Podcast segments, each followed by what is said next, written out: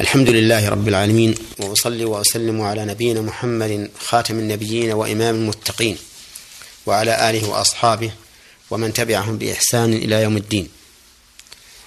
أما بعد أيها الإخوة المستمعون فهذه الحلقة الثامنه والسبعون من حلقات من أحكام القرآن الكريم. نتكلم فيها على قوله تعالى أولئك الذين اشتروا الحياة الدنيا بالآخرة. فلا يخفف عنهم العذاب ولا هم ينصرون. الإشارة في قوله أولئك إلى هؤلاء الذين نكثوا العهد من بني إسرائيل. ف فبين الله عز وجل فبين الله عز وجل أن هؤلاء الذين نكثوا العهد إنما نكثوه لأغراض الدنيا وأعراضها.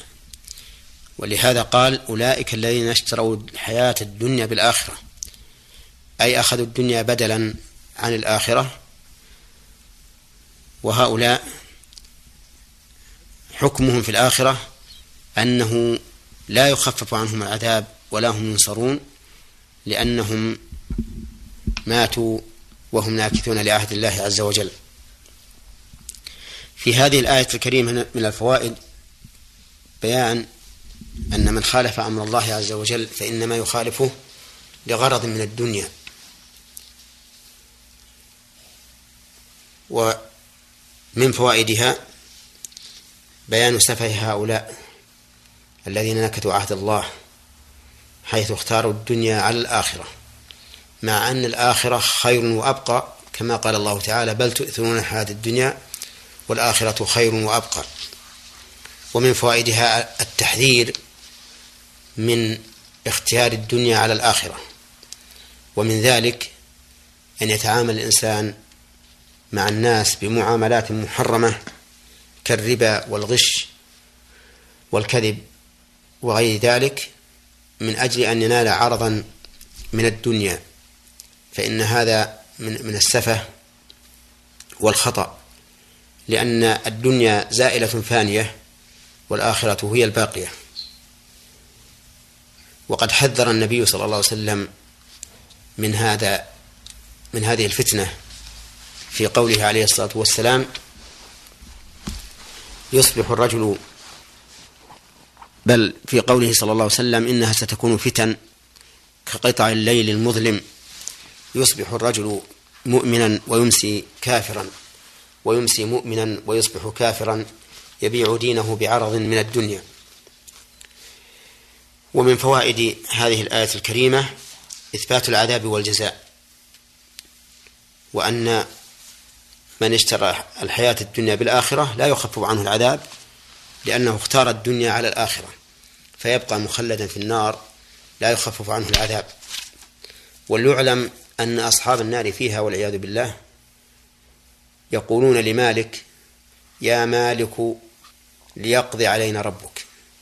ويقولون ويقولون لخزنة جهنم ادعوا ربكم يخفف عنا يوما من العذاب. فأما جواب مالك لهم فيقول لهم إن إنكم ماكثون. وأما جواب خزنة النار فيقولون لهم أولم تأتيكم رسلكم بالبينات؟ قالوا بلى قالوا فادعوا وما دعاء الكافرين إلا في ضلال. ومن فوائد هذه الآية الكريمة أن أصحاب النار الذين هم أهلها لا تنفع فيهم الشفاعة لقوله تعالى ولا هم ينصرون. والشفاعة نوع من النصر. لكن هؤلاء المستحقون للنار للخلود فيها لا تنفع لا تنفع فيهم الشفاعة كما قال الله تعالى فما تنفعهم شفاعة الشافعين.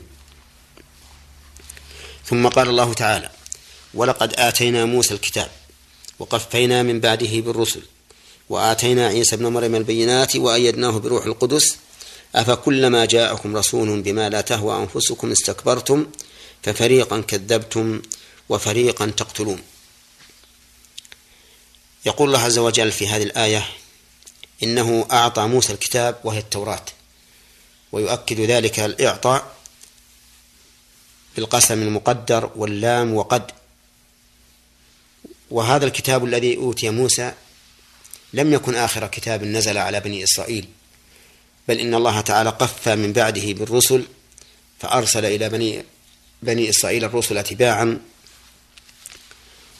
وختم رسل بني إسرائيل بعيسى عليه الصلاة والسلام حيث قال نعم فقال الله عز وجل وآتينا عيسى ابن مريم البينات أي الآيات البينات وهي ما حصل من حمل أمه به من غير من غير أب ومن نطقه في المهد ومما جاء به من إخراج الموتى من قبورهم وإحياء الموتى قبل الدفن وإبراء الأكمة والأبرص. بإذن الله كل هذه الآيات التي جاء بها آيات بينات لكن فيها آيات سبقت وجوده أي وجود عيسى وآيات بعد وجوده ورسالته. ومع هذا فإن عيسى عليه الصلاة والسلام مع أنه أوتي البينات قد أيده الله تعالى بروح القدس وهو جبريل عليه الصلاة والسلام. أيده الله أيد الله به عيسى أي قواه به ونصره. ثم قال مخاطبا بني إسرائيل وموبخا لهم مخاطبا بني إسرائيل وموبخا لهم أفكلما جاءكم رسول بما لا تهوى أنفسكم استكبرتم؟ يعني أفت تبلغون إلى هذه الحال. إذا جاءكم رسول بما لا تهوى أنفسكم استكبرتم وإذا جاءكم رسول بما تهوى أنفسكم قبلتم. ولكن هذا الأخير قد لا تدل عليه الآية الكريمة لأن جميع الرسل الذين جاءوا بالحق لا تهواه لأن جميع الرسل الذين جاءوا بالحق إلى بني إسرائيل جاءوا بما لا تهواه أنفسهم ثم انقسم بنو إسرائيل بالنسبة لهؤلاء الرسل ففريقا كذبوا وفريقا قتلوا.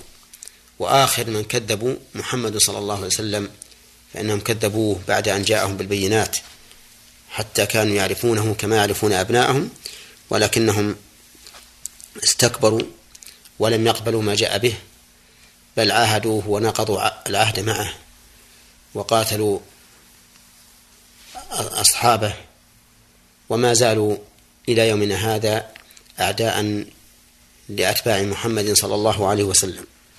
ففريقا كذبتم وفريقا تقتلون. ف فبين الله عز وجل حال بني إسرائيل مع الرسل أنهم على هذين القسمين إما أن يكذبوا وإما أن يقتلوا.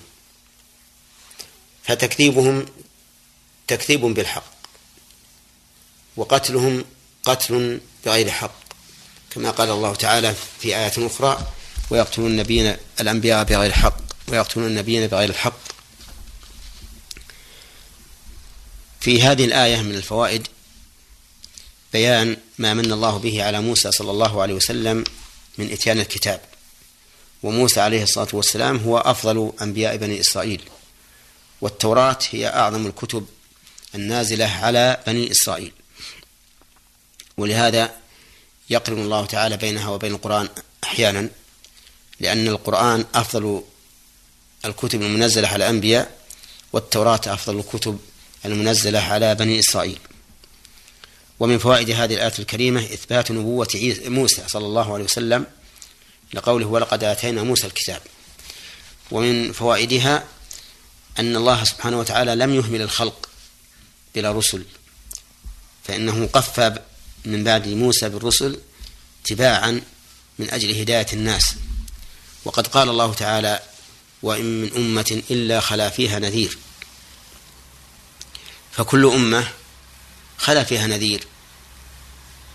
لتقوم الحجة على العباد فإن فإن العباد إذا لم يأتهم رسل قد يكون لهم حجة على ربهم عز وجل. ولكنه سبحانه وتعالى آه، منع هذا الاحتجاج بإرسال الرسل كما قال تعالى رسلا مبشرين ومنذرين لئلا يكون للناس على الله حجة بعد الرسل. وسيأتي إن شاء الله بقية الفوائد من هذه الآية في حلقة قادمة. والسلام عليكم ورحمة الله وبركاته.